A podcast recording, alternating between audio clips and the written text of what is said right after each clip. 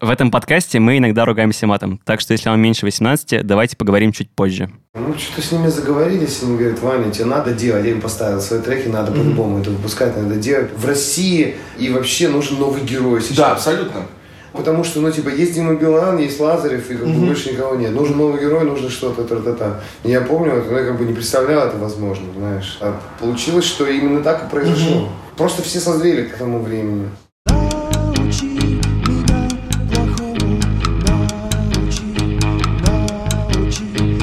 Всем привет, меня зовут Андрей Клинк, я музыкальный журналист и редактор ИМИ журнала. Мне 24 года, и в отличие от Шурика Горбачева, у меня еще не было ковбойских усов. Привет, меня зовут Шурик Горбачев, я журналист, редактор, редакционный советник Института музыкальных инициатив. Мне 36 лет, э, и в отличие от Андрея, я помню, кто такой Валентин Павлов. Это подкаст Института музыкальных инициатив «Научи меня плохому», в котором мы обсуждаем и осмысляем постсоветскую поп-музыку последних 30 лет. Один выпуск, одна тема. Мы берем какой-нибудь сюжет из жизни попсы и смотрим, как он менялся с 91 года до наших дней. Основа нашего подкаста — совместная книга ИМИ и Афиши «Не надо стесняться». Это устная история 169 песен, которые знают все. Для этой книжки мы поговорили с сотнями певиц, продюсеров, клипмейкеров, поэтов и будем иногда их цитировать. Эту книгу уже можно купить, а где и как вы можете узнать на сайте ИМИ. Ссылка в описании подкаста. Научи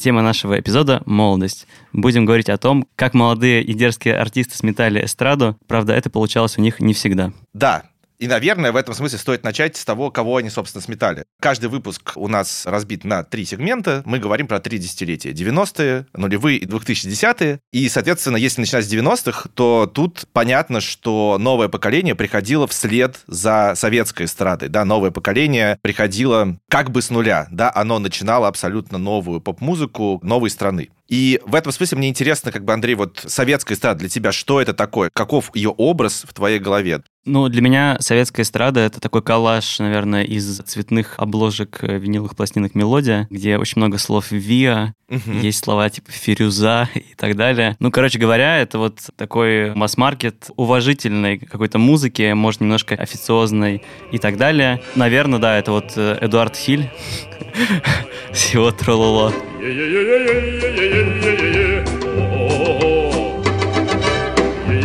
А есть у тебя какое-то вот впечатление, условно говоря, какое-то первое твое столкновение? Насколько помнишь ли ты? То есть было ли у тебя какой-то момент, когда тебе казалось, что советская это что-то замшелое, например, и какое-то отстойное? Не знаю, вот песня Юрия Антонова, например, на меня тоже производит такое впечатление. Ну, как будто, я не знаю, я вижу вот в комнате, вот сейчас представляю его, этот э, комод советский, лакированный, в каком-нибудь заводе сделанный. Вот это для меня, короче, эстрада в таком ключе. У Юрия Антонова очень много кошек, так что на этом комоде должны сидеть 20 кошек. Но на самом деле это любопытно в том смысле, что я вот пытался вспомнить, какой у меня вот детский образ советской эстрады, потому что он, очевидно, как раз из 90-х, вряд ли я что-то помню, особенно там свои 6 лет жизни при Советском Союзе. И у меня возник в голове очень конкретный видеоролик. Это видеоролик, где, значит, Лев Лещенко и Владимир Винокур в передаче «Аншлаг» исполняют песню «Соловьиная роща». А исполняют ее в пародийном ключе. Там, например, Лещенко поет «С этой песней так возможно счастье», а Винокур говорит «Он еще надеется». И все смеются, разумеется. Вот этот вот аншлаговский смех, ха-ха-ха-ха-ха. Ну, естественно, и это ровно тот ролик, где, значит, вместо «Из полей доносится печаль», они поют «Из полей доносится налей».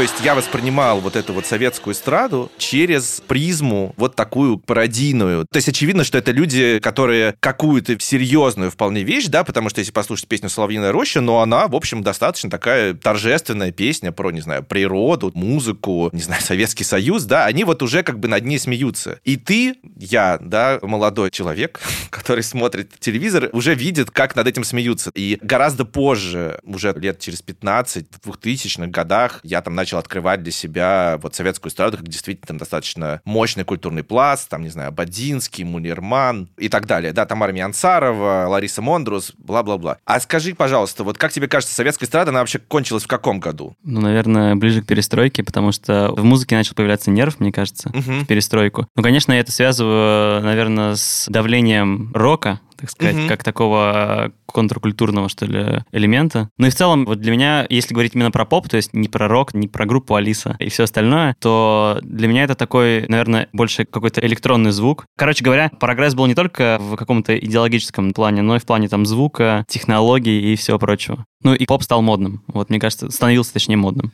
Да, про перестройку это интересная вообще тема, потому что вот недавно вышел у Афиши проект про советские песни, и они тоже заканчивают советские песни на перестройке. И я согласен, у меня тоже такое ощущение, хотя как будто бы странно, да, потому что перестройка это тоже вообще-то очень советское явление. А с другой стороны, я думал, вот почему, когда мы делали книжку, мы начали с 91 года. Помимо того, что это просто понятная точка отчета, вот там кончилась СССР, началась Россия. И я понял, что для меня есть некое разграничение, которое примерно вот какое, да, что мне кажется, что в перестройке это, с одной стороны, еще советская поп-музыка, да, ну вот ты смотришь группу Форум какую-нибудь или там Мираж, от этого есть еще какое-то советское ощущение. А с другой стороны, оно антисоветское. То есть видно, что эти люди, они сламывают некую парадигму условной песни года с людьми в костюмах и так далее, и так далее. А вот то, что начинается потом, это уже не советское. Это уже история, которая как бы ни с кем особо не борется. Ну да, как бы если говорить на таком предметном уровне, то советская эстрада и поп-музыка это, например, вот этот э, как раз комод, э, на котором сидят кошки Юрия Антонова. 80-е это фарцованные джинсы,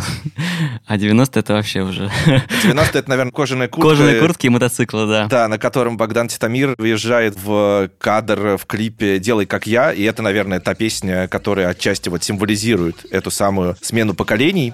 Эй, приятель, посмотри на меня делай как я Слову, мне кажется, что надо, прежде чем обратиться к ней, все-таки немножко сказать, что такое поколение и как оно работает, потому что вообще-то мы все там употребляем, наверное, этот термин, не думая, да, но вообще у этого есть достаточно подробно разработанная теория. Был советский, ой, советский, почему советский? Немецкий, извините, социолог Карл Мангейм, который, значит, в 20-е, 40-е годы, пока на его родине было понятно что, он сбежал из гитлеровской Германии в Британию, он разрабатывал теории молодежи и поколений, и там для нас, мне кажется, есть две важные штуки, про которые он пишет или которые намечает. Первая штука, он определяет молодежь как, есть такой вот, я процитирую даже, оживляющий посредник, своего рода резерв, выступающий на передний план, когда оживление становится необходимым для приспособления к быстро меняющимся или качественным обстоятельствам. То есть молодежь — это потенция некая, которую общество реализует или нет. Мне кажется, вот на истории, которую мы сейчас будем рассматривать, это очень хорошо видно. И другой момент, что Мангейм первый как бы предложил идею, что поколение объединяется через какие-то пережитые в юности совместно, да, исторические и социально-экономические переживания, то есть через культурные травмы. И тоже кажется, что это довольно хорошо подходит, ну, то есть как будто бы эта травма для поколения 90-х. Вот какая это травма, как тебе кажется? Травма несбывшихся надежд, наверное. Обещанного чего-то, того, что все будет нормально, у тебя есть план, ты по нему идешь, есть армия, в которую нужно сходить, и потом выйти прекрасным человеком, пойти на завод, или тебя там, не знаю, отправят жить в другой город и так далее. Это я просто вспоминаю, например, да, историю своих родителей, Ага. и их ощущение от развала, что ты просто оказываешься у ничего, у Но, бездны. слушай, мне кажется, что то, что- о чем ты сейчас говоришь, это может быть чуть попозже, да? То есть мне вот кажется, что на самом деле кажется, что эта травма должно быть распад СССР, но на самом деле кажется, что это травма сам СССР. Когда слушаешь поп-музыку начала 90-х, нет ощущения, что эти люди скорбят по советской реальности. Ну да, кажется, а- скорее... они, они пляшут на костях, как бы. Да, именно, они пляшут на костях. И в этом смысле Титамир и «Делай как я» интересная штука, потому что вспомни клип, да, что там происходит? Клип вообще мне напоминает фильм «Дикарь» с Марлоном Брандо. А, Это такой старый Мощно. черно-белый фильм. Там Марлон Брандо, как и Титамир, разъезжает, в общем, на мотоцикле, клеит девчонок, носит фуражку и все такое. Ну и для меня это как бы это тоже такой образ бунтаря, альфача, который сейчас расскажет, как нужно действовать, что нужно делать. Ну и, собственно, да, делай как я, это такой повелительный ключ, что ли. Мгм. То есть следуй за мной, следуй моим привычкам и всему остальному. В клипе происходит следующее. Есть некий завод, дым-машина, которая этот завод задымляет. Мгм. Есть комиссия в строгих костюмах. И вот они смотрят на танцы и кривляния, точнее, мощные такие кривляния Титамира и его сообщников. Мгм. Вот параллельно там еще есть какой-то сюжет, где женщина в американской кепке чинит иномарку, и у нее это не получается, но в конце получается. Такой немножко сюрреалистичный клип, Мгм. но в целом, мне кажется, он вот о том, что пролетариат,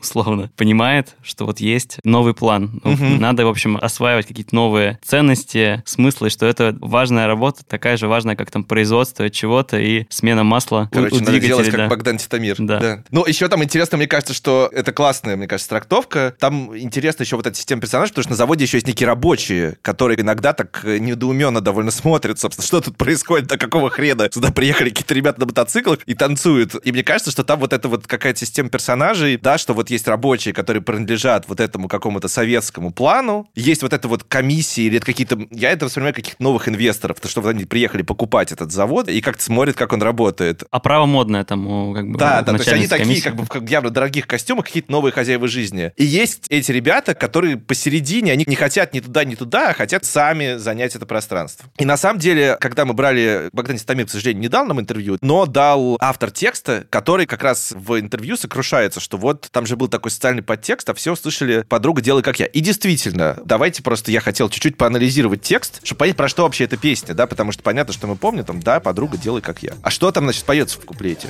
Здесь нет чужих, здесь только свои Здесь нет тех уродов, что виноваты Здесь нет также тех, кто всех довели От любви и мечты до совковой лопаты От кого он отстраивается? Вот как тебе кажется? То есть кто эти они, против которых он так вот выступает? Мне кажется, скорее это вот чиновники, диктующие то, как надо жить, какому плану надо следовать и так далее. Ну, то есть, скорее, это, конечно же, мне кажется, какие-то структуры, на которые смертный человек, рабочий в том числе, влиять не может. Да, и мне еще кажется, что это просто отчетливый какой-то набор примет, который на самом деле не советский, потому что, ну, ты там изначально воспринимаешь на 30-летней дистанции, думаешь, ну, делай как я, как бы против кого это процесс? Конечно, против советской реальности. Но на деле в моменте оказывается, что это скорее против перестроечной реальности, против вот этой вот двойной парадигмы, где у тебя есть, с одной стороны, социалистическая идеология все еще, которая вот довела от любви и мечты до совковой лопаты, которой ты там копаешь огород, как бы, чтобы вырастить картошку и прокормить свою семью. А с другой стороны, есть вот этот вот какой-то новый капитализм, который тоже еще как будто бы не признан, да, и вот это вот э, деньги, время в инвалютных рублях, ненависть ко всем до последнего вздоха. И это довольно любопытно, да, то есть вот эта история про то, что мы не хотим быть ни там, ни там, а хотим быть в чем-то новом.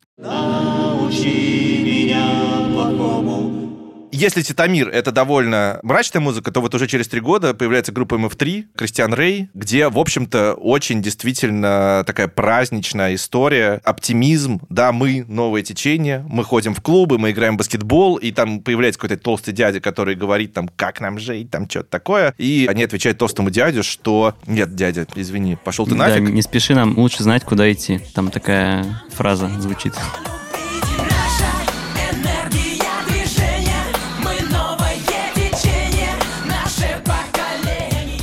Да, я тут э, процитирую то, что сам Рэй говорил в нашем интервью. Я у него брал интервью в 2011 году, у него вообще довольно интересная судьба. Он уехал в Америку в какой-то момент в конце 90-х, потому что, как он мне сказал, что ему просто надоело типа, заниматься музыкой, он очень легко переключается, ему было не очень интересно все время ездить на гастроли, он уехал в Америку и стал там каким-то одновременно айтишником и типа проповедником какого-то там здорового духовного образа жизни. Так вот, он говорил следующее про 90-е.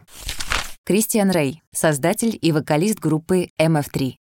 Основной смысл был в культурном освобождении, жизненном освобождении. Ведь до этого у нас была отвратительная черная эпоха. Человек должен был прятаться, не мог показать, о чем он думает, что слушает, как он распоряжается своими деньгами. И мы мечтали о свободе. Да, это было наивно. Да, впоследствии многие были разочарованы, но это был крик души.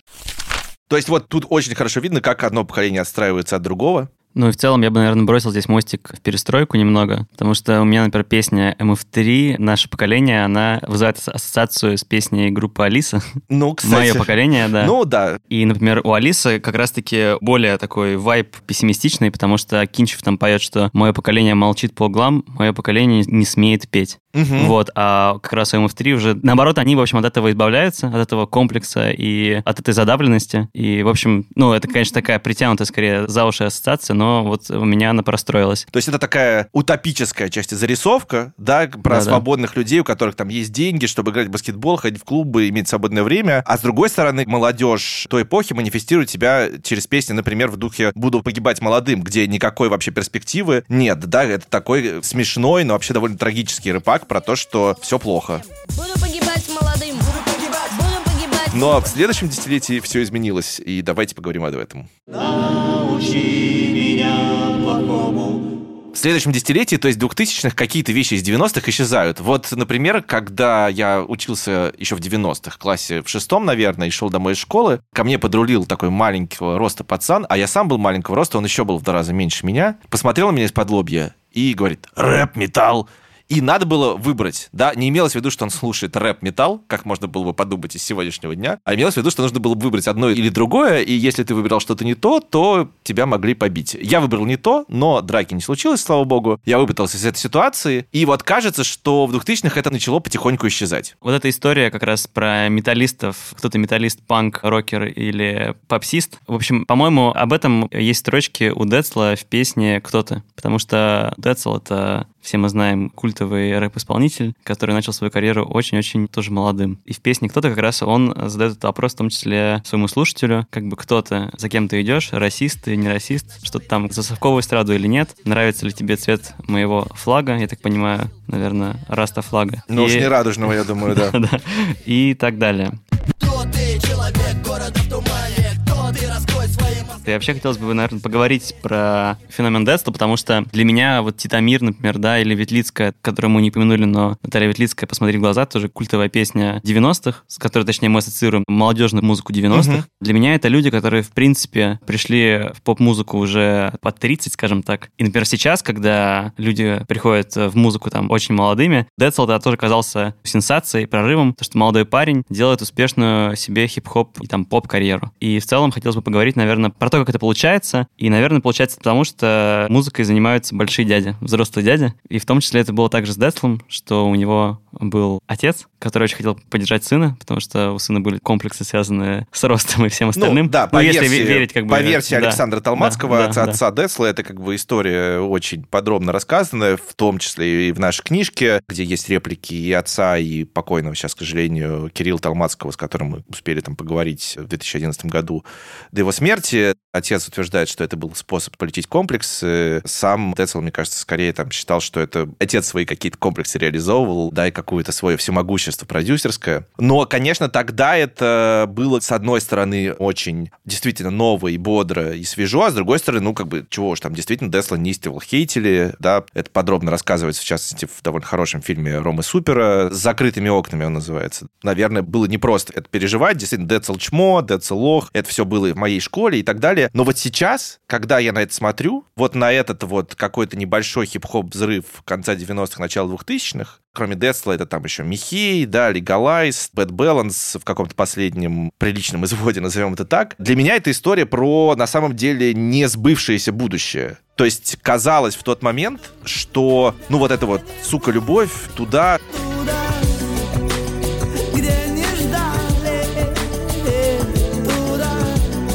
И это все воспринималось в том же контексте вообще общей поп-музыки 99 года, действительно очень свежий, очень модный, там, хай-фай, гости из будущего, что вот это на самом деле следующее новое поколение, вот это следующая смена, вот это новый мейнстрим. Ну да, для меня, например, альбом «Сука, любовь» — это великий альбом. Сейчас он слушается, мне кажется, очень свежо, очень ново. Но очень хорошо про это написал Коля Редькин в своем телеграм-канале «Сломанные пляски». Он, по-моему, про песню «Так чисто» написал, что она тебя приподнимает над землей. И мне кажется, Да, я это- обожаю песню «Так это чисто», ставлю ее регулярно в своих диджей-сетах. Очень-очень хорошее описание эффекта, как бы то, как это работает. Это к вопросу, наверное, о том, который тоже хотел обсудить. Вот есть молодежная музыка, да, как бы есть ли у нее срок годности, дряхлеет ли она как бы со временем, потому что очевидно, что Михей не задряхлел, его все еще круто слушать, и он круто слушается, и, как ты сказал, современно. Что этому способствует? У меня есть такая метафизическая точка зрения, скорее связанная с э, прозаиками, поэтами а-ля Венедикт Ерофеев и Борис Рыжий. Про них европейцы снимали очень крутые фильмы документальные, и там есть красной нитью такой сюжет, что как бы это люди, заточенные в своем времени, в своей эпохе. В смысле, заточенные, как в тюрьме. Не заточенные, как на токарном Да-да, станке, за- а за- за- заточенные, за- как... заточенные как в тюрьме, да. Ну, что скажешь, конечно, смерть, она всегда каким-то образом влияет на нашу восприятие, особенно ранняя Ну, смерть. короче, это, наверное, рождение мифа, вот, Да, который, да. конечно, сакрализирует, в общем-то, музыку. И мне кажется, что да, это отчасти продлевает вот этот срок годности, что ли, актуальности. Справедливо, конечно, это всегда влияет. С другой стороны, ну вот тот же Децл тоже, ну как бы он, конечно, сильно позднее умер, но там, насколько, условно говоря, мы стали переслушивать его ранние песни, то есть понятно, что песня там «Вечеринка», опять же, всегда сейчас может прозвучать на вечеринке, и, наверное, молодые люди ее знают. Знают? Я точно знаю, Хорошо. но не уверен, что знает теперь младше, там, 18 лет Да, сейчас это люди. интересный вопрос. У Ну и с другой стороны, мне кажется, та же Ветлицкая тоже вполне сейчас там, или Меладзе в фаворе, хотя они, слава богу, живы и надеюсь, что будут здравствовать. Но действительно, вот эта вот некая завершенность, да, проекта Михея, который, ну, как бы выпустил один прекрасный альбом, и казалось, что сейчас будет ого-го, и потом он просто умер от э, последствий инсульта, да, то есть, ну, как бы это даже там не какая-то рок-н-ролльная смерть, а просто какая-то ужасная история. Это, конечно, придает какой-то дополнительной вот этой вот мощи, потому что ты слушаешь не только то, что есть, но и как будто бы то, что могло быть. И, например, в интервью в книжке его продюсер э, Виктор Абрамов говорит следующее. Виктор Абрамов, друг Михея, продюсер. Если бы он сейчас был жив, такие люди, как Земфира, группа Сплин и Михей, они могли бы стоять в одном ряду. Абсолютно легко. И, в принципе, я думаю, что с этим никто не поспорит. Но кажется, что этого не вышло. То есть поп-музыка 2000-х — это, конечно, не Михей. На самом деле это, ну, вообще-то фабрика звезд, да. И это, мне кажется, довольно важное отличие, в смысле, что вот я, опять же, пересматривал материалы книжки, и там очень любопытно, что в 90-х практически все, ну, очень многие говорят про ощущение новизны, про то, что они хотели делать что-то новое, идти не то чтобы поперек, но как бы создавать новую эстраду. А в 2000-х все скорее говорят о том, как встраивается в какие-то индустриальные механизмы. Вот создается некий конвейер. Игорь Матвиенко даже в интервью так и говорит, что да, можно это называть конвейером. Сейчас все песни это и есть конвейер. Прямая цитата. И мы хотим как бы быть сотрудниками этого конвейера. Что ты думаешь про «Фабрику звезд» как человек, который, наверное, уже как-то ее видел в детстве? Да, я, мне кажется, даже пристально следил. Мне кажется, за первой фабрикой я точно пристально следил. Это был семейный просмотр. Мы реально садились все вместе, всей семьей вечером, мы смотрели, что там происходит. Ну, это, конечно, ужасно все.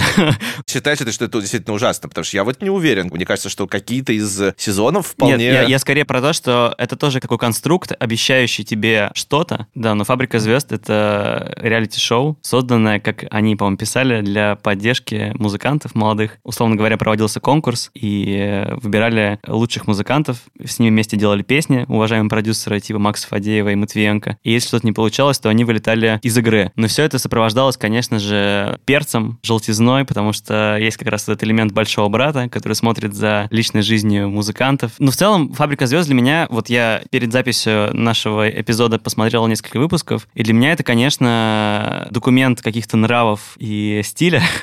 Вот эти все милированные головы Тимати и брови чуть побритые и так далее. Ну и нравов в том плане, что там есть, вот, например, не помню, что это за эпизод, но там очень молодая Елена Темникова, еще, мне кажется, совсем как будто подросток. Она сидит на кухне и отчитывает своих соседей, парней, потому что они не моют за свою посуду. И тут один из них встает, берет тарелку, начинает ее мыть, и Темникова подбегает, как просто ужаленная, говорит, зачем? Я сама, ты что? И вот сейчас бы, во времена новой этики, такое бы не прошло. Я думаю, что даже сама Елена Темникова сейчас не одобрила бы свои действия. Я предлагаю вести снова тот график дежурства. Пусть, ладно, готовить будете не вы, но вы будете мыть посуду. Я представляю. Малбер будет мыть посуду. Я могу? Я могу помыть. Нет, мыть посуду нет. Мыть не умею. Ты что, с ума сошел, что ли? Я же пошутила, ну.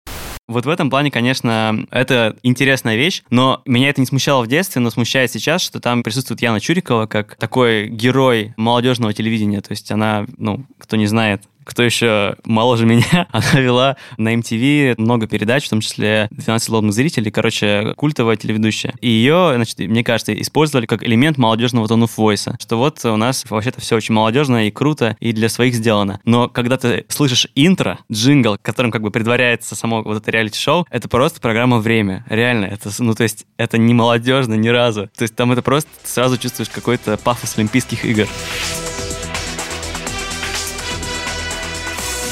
Я, конечно, все это не смотрел уже. То есть, опять же, мне было в районе 20 лет, я учился в университете, у меня были дела поинтереснее, потому что... Ну, меня- а как это воспринималось? То есть это воспринималось как типа шлак Для меня это шлак? тогда воспринималось просто, да, как шлак. Ну, то есть это был момент такого отрицания всего популярного, да, казалось, что надо там слушать Ксенакиса, Сквер-Пушера и все какие-то музыку, которую доставал там, обмениваясь с людьми болванками, записанными MP3, там Маусон Марс какие-нибудь, вот Гороховщина это вся, да, имеется в виду Андрей Горохов, его книга «Моспросвет». И И «Фабрику звезд» вообще меня никак. Конечно, когда мы смотрели, чего выбирать для книжки, и там есть песня «Рыбка», и песня «Рыбка» — это, мне кажется, с одной стороны, реальный шедевр Игоря Матвиенко, да, где совмещено кустурица, ну, Да-да. то есть просто более-менее подрезан вот этот вот проигрыш. Я как раз сейчас быстро дам заметку на полях, что Борис Барабанов, по-моему, в 2009 году брал как раз у Матвиенко интервью по случаю юбилея Любе или что-то такое для коммерсанта. Но он пытается как будто все интервью его прищучить, типа поймать. А вот у вас там плагиат, а вот то все. И как раз он напоминает Бреговича и эту песню из «Аризонской мечты». Да, да. Матвиенко там как бы отнекивается и говорит, что ну это просто настроение это было такое поймано, но Бреговича действительно люблю. Но там действительно вот этот проигрыш вот подрезан, но при этом там это совмещено с какими-то русскими народными мотивами, с какими-то хаусовыми делами. Все очень клево сделано. И мне кажется, что эта песня нам немножко показывает, собственно, о чем весь этот проект, как бы фабрика. Потому что каков ее сюжет? Сидят три девушки и мечтают, что они поймают золотую рыбку. И, значит, первая девушка мечтает уехать за границу с мужиком, если огрублять поэтические образы. Вторая девушка мечтает стать звездой, а третья девушка, это прям совсем интересно. И этот анализ я отчасти позаимствовал у такого критика Славы Шадронова, который об этом писал когда-то в ЖЖ. Там совсем интересно, потому что третья девушка говорит, А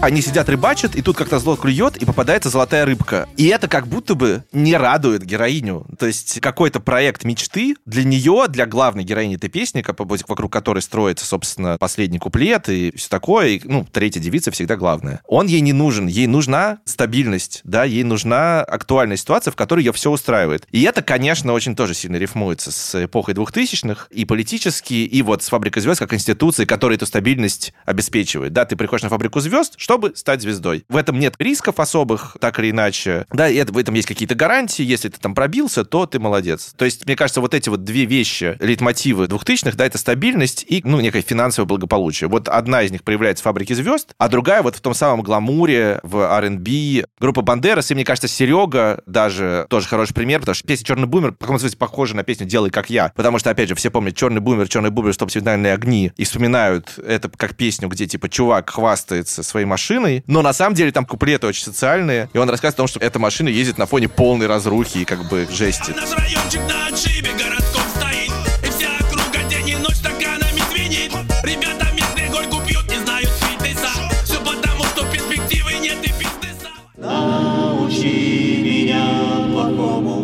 Я хотел поговорить, на самом деле, об отношении как раз вот этих отцов и детей, то есть о том, как в нулевые старшие взаимодействуют с молодыми, потому что вот я пересмотрел, например, несколько появлений Децла на телевидении, и это всегда какое-то шоу типа цирковое, условно. Его зовут, чтобы просто повеселить консервативную взрослую публику, но при этом не хотят строить с ним диалог. И мне кажется, что это какая-то заведомо проигрышная позиция, потому что там, условно, он появляется у Малахова, где сидят подсадные там футбольные фанаты, которые называют его обезьяной и так далее. И Малахов задает вопрос, а ты что, расист? Вот такой. Децлу? Нет, он задает вопрос фанатам. А и что, на 10 отвечают «да»? По-моему, да, что мы русские и так далее. С нами Бог. Давайте четко выразим свою мысль. Почему вам не нравится Децл?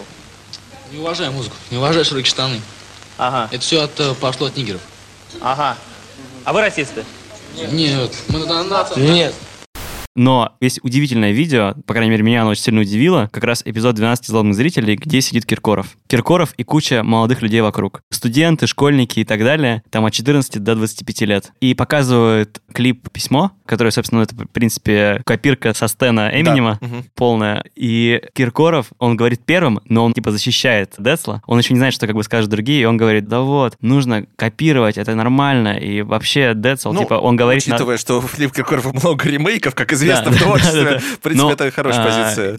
Он что? Децл слезал счет, ничего подобного. Он сделал вариацию на тему в своем жанре. Принес туда свое э, я, себя, Децела, такого. Кто-то любит, кто-то не любит. Э, э, тема другая, музыка другая, все другое. И к тому, что на фоне вот всего остального, да, вот этого унижения, да, там, телевизионными медиа Десла, да, и, в принципе, какими-то старшими поколениями, это выглядит очень странно. И хотел просто как раз поговорить о том, была ли какая-то преемственность, что ли, в поп-музыке, например, нулевых. Ну, мне кажется, ну, как бы ее нет, что есть, условно, вожди, вожаки стаи, продюсеры а-ля Фадеев и Матвиенко, и есть те, кто у них учится и смотрит на них как на гуру. Да, но это же преемственность. То есть, мне кажется, преемственность есть, другое просто, что нет развития, что просто есть некий диктат, некий патернализм, Да, да, э, который вот эти люди транслируют на своих подопечных. Понятно, что вот люди, которых ты назвал, они всегда позиционируют себя, и их подопечные, как правило, позиционируют себя как очень жестких продюсеров, да, как Максим Фадеев, особенно уж про всех тех, с кем он в итоге поссорился, говорит однозначно, я все придумал, тут какая-то баба пришла, как бы она все типа исполнила, что я ей сказал. И это касается и Ринды, и группы Серебро, и кого угодно, это его позиция, там Матвиенко более вежлив, да, но вот, например, опять же, в интервью для книжки участница группы Фабрика называет его наш музыкальный бог, или еще как-то, отчасти иронически, но понятно, что он все решает, и они на это готовы. И в этом смысле, мне кажется, это тоже как бы история про 2000-е довольно яркая, потому что это ровно та эпоха, когда государство тоже начинает этот некий патернализм выстраивать с молодежью, начинает пытаться его курировать. То есть я бы сказал, что это «Фабрика звезд», она отчасти параллельно проекту «Селигер», да, где собирают молодых людей талантливых, они там делают что-то частично хорошее, какие-то научные проекты, но с другой стороны, там разминаются каждый день на фоне портретов Путина и Медведева, значит, под патриотические песни. Это такое, ну, попытка молодежи эту как-то сформировать, чтобы она не вышла на улицы. Киркоров всю дорогу немножко из этого всего выламывается, да, и в этом смысле его статус уже в 2010-х, он тоже довольно характерен. Давай поговорим о звездах молодежной музыки десятых и двадцатых. Что это были за люди, кто они и чем их подход, например, отличался от предшественников тех же rb звезд. Я думаю, что надо сказать про Ивана Дорна. Да, конечно. И тут тебе слово. Да, Иван Дорн, безусловно, для меня это человек, который изменил все. Даже вот когда я у него интервью брал для той же книжки, я ему так и сказал, что, говорю, ты, Ваня, нулевой пациент российской поп-музыки новой. Постсоветской. Постсоветской, да, справедливо, да. В данном случае особенно справедливо, спасибо за ремарку. И смешно, что когда мы делали номер афиши про поп-музыку в конце 2011 года, песня «Стецамен» уже была, но мы ее не слышали еще. И казалось, что мы скорее как бы подводим окончательные итоги всей этой истории, что уже сейчас попса уже там было мало кому интересно, да, там была елка с песней «Прованс», но в целом, ну что тогда было? Градусы, в лучшем случае Потап и Настя, и, собственно, завершалось это все великолепным монологом Потапа, да, который говорил, что я сейчас буду делать будущее, но это так все читалось, как, ну, какое там будущее, да? И тут появляется Ваня Дорн, который абсолютно свой, классный, модный, и как будто он действительно сметает всю эту старую эстраду, потому что делает все по своим правилам. Да, но я просто тебе хочу сказать, что как раз, мне кажется, появление Дорна пришлось на какой-то мой подростковый возраст увлечения журналами Афиша, Фурфур и так далее, хипстерской какой-то культурой, футболками с вырезанными и вот этими всеми помадами для волос, короче. В общем, очень яркая и важная фигура, действительно. И если вспоминать даже клип на песню «Стацамен», там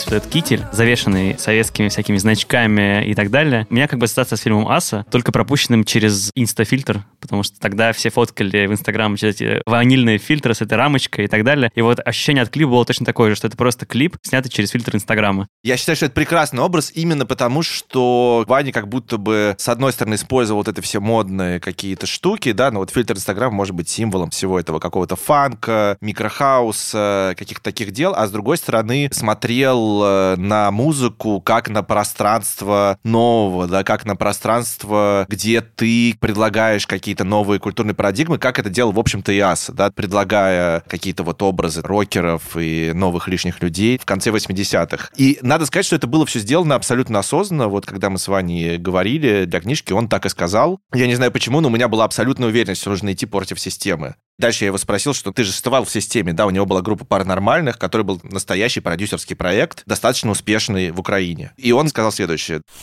Иван Дорн. Существовали по принципам системы и даже нормально прокормились. Были хиты, которые принесли нам славу в Украине и даже немножечко в России. Дальше он говорит, что он очень прагматично к этому вопросу подходил, да, ему все было окей, потому что он до этого уже был какое-то время безвестным, да, ему как бы нравилось вот на первом этапе просто то, что у него есть какая-то поддержка продюсерская, и он может стабильно выступать там с аудиторией, получать какие-то деньги, но он хотел, чтобы все шло еще круче, и чтобы я делал это сам, как он сказал. И вот там есть классная история про то, как он встретил, значит, артиста Никиту, автора песни «Улетели не всегда», которая тоже могла бы быть вот в этом несбывшемся проекте будущего. Очень модная такой техно-трек, который сейчас абсолютно на ура идет на любой дискотеке. Иван Дорн. Я однажды, давно еще, в какой-то гостинице, встретил артиста Никиту. Мы разговорились. Я ему поставил старые треки. И он сказал, «Ваня, давай, делай, выпускай. России нужен новый герой». Они говорят, вот есть Дима Билан, Лазарев, и больше никого. Нужны новые лица. Я тогда не поверил, что это возможно. Но именно так и произошло. Все созрели, оголодали. Музыка стала свободнее, метамодернизм развился в современном искусстве и перешел в музыку, и возникло новое поколение. Да, ну и плюсом как раз запрыгнул эту волну интереса к винтажу, то, что пропагандировалось в хипстер-культуре тоже, что давайте слушать старые группы, давайте слушать фанк, диско и все остальное. У Дорна как раз есть вот этот грув. Это очень клевая грувовая музыка, под которую, как писал Горохов тот же в Муспросвете, да, классно двигать бедрами. Я вот, мне кажется, застал ровно тот момент, когда, ну, как бы Ваня сначала смотрелся как такая белая ворона немножко в российской поп-музыке. И когда мы писали, например, в афише про поп-музыку, это делалось очень иронически, да, мы не писали про нее серьезно. Был вот мой прекрасный коллега Булат Латыпов, который писал такие очень витиеватые, наполненные литературными какими-то сравнениями с Лермонтовым э, и Тургеневым тексты про Анну Седокову там или Еву Польну. И это понятно было, что это не на серьезных щах, что это вот иронические обзоры какого-то другого мира. И тут пришел, значит, Дорн, который абсолютно сделал это нашим миром, но существовал в контексте еще того мира. И я помню, что я первый раз пошел на его концерт, ну, как бы с журналистскими целями, писать профайл, который в итоге был написан позже. Клуб «Рай». Для наших юных слушателей сообщу, что клуб «Рай» это был такой московский гламур эпохи упадка. Дорогой клуб с фейс-контролем, э, ложами и, по-моему, гоу-гоу танцовщицами на Красном Октябре. Это был первый последний раз, когда я туда ходил, и это было очень странно, да, потому что, с одной стороны, играли вот эти все песни. Как так получилось, что Дорн там выступал? Почему? Ну, потому что у него не было где выступать. Он пришел в поп-контекст, где выступают поп-артисты, если в клубах. В тот момент, да, никаких крокусах, они еще не выступают. Нет вообще этой истории про то, что ты идешь на поп-концерт, там, в хороший клуб, где в один день выступает, условно, аукцион, а в другой лобода. Ну, сейчас, наверное, такого тоже нет, но, по крайней мере, есть крокус, где выступает в один день аквариум, а в другой день лобода. Нет, это было все очень разнено по контекстам. В Москве есть поп-артисты, выступают на вот таких мероприятиях корпоративного плана, по сути. Вот клуб Рай, это был концерт в честь 8 марта, и они, с одной стороны, играли все эти классные песни с первого альбома, а с другой стороны, как бы Ваня посередине, ну, как-то пытался соответствовать э, между песнями вот этому образу и читал какие-то вот, ну, там он всегда импровизирует какими-то стихами, читал какие-то такие похабненькие какие-то стихи, и там в песне «Бигуди» там есть строчка «Они лишь любят твои ноги», он заменял ее как бы на сиськи, ему явно это не нравилось, но вот он как-то пытался соответствовать этому образу. И я так сходил, думаю, да, блин, попал чувак, типа, в переплет, то есть было ощущение этой оторванности, которое потом, когда мы с Ваней говорили, он подтвердил. А потом была история, когда мы запускали афишу «Волну», это был э, недолго живший, но довольно классный, как бы отдельный сайт в рамках афиши про музыку, и на запуск надо было, ну, каких-то флагманских материалов, которые бы показывали, кто наши герои, да, про кого мы пишем. Сдавали систему координат. И я подумал в какой-то момент, что, конечно же, это Дорн. И вот тогда мы в первый раз поговорили по телефону, и это было тоже очень классное ощущение, потому что вдруг чувак говорит абсолютно на твоем языке. Он тогда, возможно, надеюсь, первый раз формулировал вещь, которую он теперь везде повторяет, что он научил всю Россию петь с хуем во рту. В общем, было ощущение абсолютно разговора, э, ну, не как когда ты там Виктору Дробушу, например, звонишь, что тоже было в моей карьере, там разговариваешь с э, прекрасной Анной Плетневой из группы «Винтаж». Там есть какое-то ощущение дистанции. Ты пришел в мир этих людей, и чем ты их спрашиваешь. Тут было ощущение, что вы как бы говорите на равных. Что мне как бы нравится в Дорне, что он озвучил свои правила игры, условно, да, Мгм. и начал создавать какую-то тут нишу условную, там, вот этой поп-музыки, там, с хаос и фанк около звучанием, и, например, сделал свой лейбл «Мастерская», Да. где, собственно, и издавал там и первые релизы Кремсода, и в том числе Константин, певец Да, такой, да, да, да, известный, да. украинский. Да, он это в этом смысле абсолютно сознательно, это тоже меня поразило, когда мы в последний раз разговаривали, собственно, для книжки, что он сознательно говорит, да, я понял, что я сделал себя, а теперь я хочу как преобразить среду. Да, но это клево, да, что вот он решил не уподобляться, условно, правилам игры этих дядек, решил как бы сделать собственную экосистему с своими правилами. Это очень классно. Кажется, что это стало возможным во многом из-за интернета, Да. который, собственно, и породил э, и дальше вот все это новое поколение 2010-х. Да, потому что стали появляться звезды, мне кажется, которые и без бэкграунда в виде популярных поп-проектов, паранормальных и прочего, они просто стали появляться из ниоткуда, благодаря виральности паблика ВКонтакте в том числе. И мне кажется, одной из таких героинь была Монеточка. Научи Я решил вчера отмотать паблик монеточки на 2016 год, по-моему, просто на первую страницу ее паблика. Там есть э, пост, где просто прикреплен скрин сообщения Саши Сколково. Это был редактор журнала «Фурфур», который пишет про актуальную, ну и в том числе ориентированную на современных мужиков э, культуру. И он написал, значит, ей следующее сообщение. «Лиза, привет, меня зовут Саша, я редактор «Фурфур». Вы и ваша монеточка нас покорили». И над этим скриншотом висит ссылка на Твиттер. То есть уже такой формат молодежной подачи информации. И это ссылка на Твиттер Оксимирона, где он пишет, что вы ничего не понимаете, если считаете монеточку придуманным проектом журнала «Фурфур». Она супер тру. И все это было в 16 году? Да, да. Да, на секундочку. Да, то есть совсем недавно. С одной стороны, совсем недавно, с другой стороны, сильно задолго до того, как монеточка взорвала поп-контекст песни каждый раз. Да, но в целом мне кажется, что как раз монеточка, она показала, что можно поп-хиты, да, там условно песня Гоши Рубчинский, делать из мемов, заголовков новостей, трендов и так далее. Гоша Рубчинский самый модный, его клевые стильные луки должен увидеть весь свет. Это же очень не банально Так одеваться оригинально В то, что носил твой дед У нее есть песня, по-моему, про то, что она пишет стихи, там я не помню, как конкретно называется, но, условно говоря, это все выросло из сайта стихи.ру и пабликов с цитатами Ахматовой и так далее. Тут любопытно, мне кажется, если говорить про поколенческие вещи, две истории. Значит, во-первых, это история про новый вертикальный лифт, что как бы поп-музыка и вообще музыка в последние годы в России становится одним из типов социального лифта. Мне кажется, что именно с этим связано такое процветание, по крайней мере, количественное русского рэпа. Это музыка, которую просто делать, и про которую ты понимаешь, что если ты сделаешь классно или куда-то залетишь, то, в общем, ты довольно быстро начнешь жить совсем по-другому и очень хорошо. И с монеточкой это вот тоже история, которая произошла абсолютно на моих глазах, когда вот вышел этот альбом «Рассказки для взрослых», и просто хоп, она стала там на одном примерно уровне с Земфирой Пугачевой. Моментально практически вся Россия начала ее слушать. До этого она была какой-то интернет-звездой. Если мне платили каждый раз Каждый раз, когда я думаю о тебе Я бы бомжевала возле трассы А другой момент, который важный про монеточку, это вот, собственно, про тот самый метамодерн, от котором я узнал от Ивана Дорна, но в дальнейшем произвел свой research, почитал про это, и это, конечно, безусловно, что вот это поколение, мне кажется, можно сказать, что это поколение метамодерна. Почему? Потому что метамодерн, как бы его основное понятие, это осцилляции, да, это не какая-то строгая программа, какой-то строгий вектор, будь то модернистская такая как бы авторская, инновационная парадигма или постмодернистская, наоборот, поставторская, такая принципиально несерьезная, коллажная штука, а какое-то постоянное мерцание между разными полюсами, да, потому что если вот у Вани Дорна было ощущение проломать систему, то Монеточка и ее ровесники не имеют в виду ломать систему, но не имеют в виду в нее встраиваться. Они существуют. Но мне кажется, что они просто учат разговаривать на этом языке, на самом Да, деле. да, Потому да. что, ну, вспоминая даже вот песни про Гошу Рубчинского, это очень странные песни, анекдоты, да, но они, мне кажется, если там включить эту песню там моей маме, да, то она не особо вкурит, так сказать,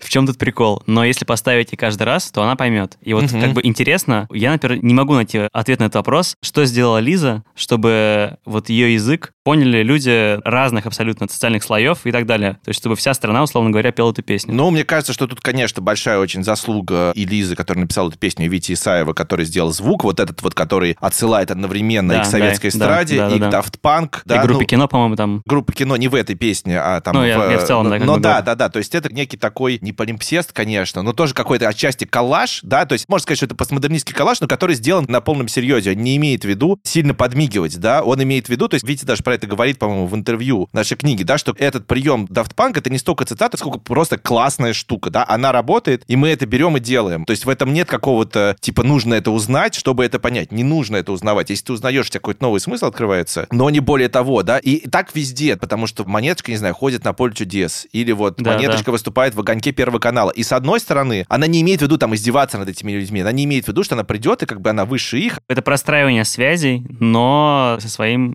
да, но то есть, то есть она с одной стороны не имеет в виду, и на самом деле Моргенштерн, давай поженимся, это, мне кажется, та же история. С одной стороны не имеется в виду, что типа мы сейчас придем поугарать. Это, ну, не совсем. То есть мы придем поугарать, но это классная штука. Не имеется в виду, что ты приходишь издеваться. Вот Ну, как, не это знаю, новая искренность. да, как с Децлом как бы в Да-да-да, 2000-х, да. да, когда мы сейчас поиздеваемся над этим пацаном. А с другой стороны, конечно, они туда не вписываются. И это тоже честная какая-то штука. Да, и как бы вот, например, вот все эти голубые огоньки Урганта, мне кажется, очень вот про эту метамодерновую инсталляцию. С одной стороны, мы всерьез там поем песни 90-х, итальянские штуки и так далее. С другой стороны, в этом есть какая-то странность, в этом есть какая-то яркость. Они не конфронтируют с предыдущим поколением, но и не говорят, что мы сейчас станем как вы. То есть это не стратегия 90-х про конфронтацию и отказ, не стратегия 2000-х про то, что мы просто как бы маленькие вы. Да, мы сейчас дорастем до вас и будем такие же. А это что-то третье.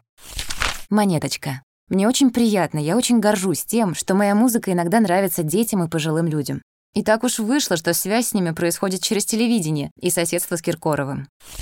То есть это сознательный поход вот в эту историю, но на своих условиях. Нет такого, что мы будем играть по вашим правилам. Еще важно сказать про монеточку и про понятие дистанции, что звезды типа монеточки там или того же Валентина Стрыкала тоже, который вылез непонятно откуда и так далее, что они максимально сокращают дистанцию э, между собой и слушателем, потому что у них все замешано как раз на вот этой онлайн-репрезентации, на видеоблогах, каких-то суперличных фотках кошек, колец обручальных и всего остального. Условно говоря, ты не ждешь этого от молодежной поп-музыки нулевых. Да. Какой-то вот этой открытости. Еще я бы тут хотел сказать, генерализуя эту историю про поколение новое, есть такой замечательный социолог Елена Мельченко, которая много лет занимается исследованием российской молодежи и ее каких-то воззрений, ценностей и так далее. И вот что она пишет про поколение монеточки, поколение 2010-х. В нем она замечает размывание монополий на символы и стиль одежды. Субкультурный беспредел — это свойство этого поколения. Расширение буферных зон между андеграундом и попсой. Мне кажется, очень ровно про то, что мы говорим. Дальше. Стремление к творчеству, эстетизация, театрализация повседневности. С другой стороны, и это тоже про некое мерцание, да, размытый патриотизм и одновременно гражданская апатия. Это тоже, мне кажется, очень все похоже на нас. Нынешняя молодежь выражает спокойнее своих старших соотечественниках, терпимее к существующим в мире различиям, этническим, религиозным, сексуальным, телесным. Продолжаем эту мысль и мысль открытости, трансляции там своих мнений, воззрений, позиций и так далее. У Монеточки, да, у нее такой как бы инклюзивный дискурс, скорее, что она, например, за оппозиционеров, за квир-персон. И... Ну или, может быть, даже не столько за, сколько не против. как Да, бы, да, ну, тем не менее, как бы у нее появляются время от времени какие-то стейтменты, когда Да, там да, что-то происходит с этими группами страшное, то она про все это говорит. Привилегии, странная, гетеросексуальная. Мне противно обладать этой привилегией, потому что она несправедлива, жестока, и мне кажется, она очень опасна. Почему ты решил это сделать? Потому что я хорошо отношусь к ЛГБТ и давно хотела что-то сделать, как-то высказаться, и здесь как раз подвернулся повод.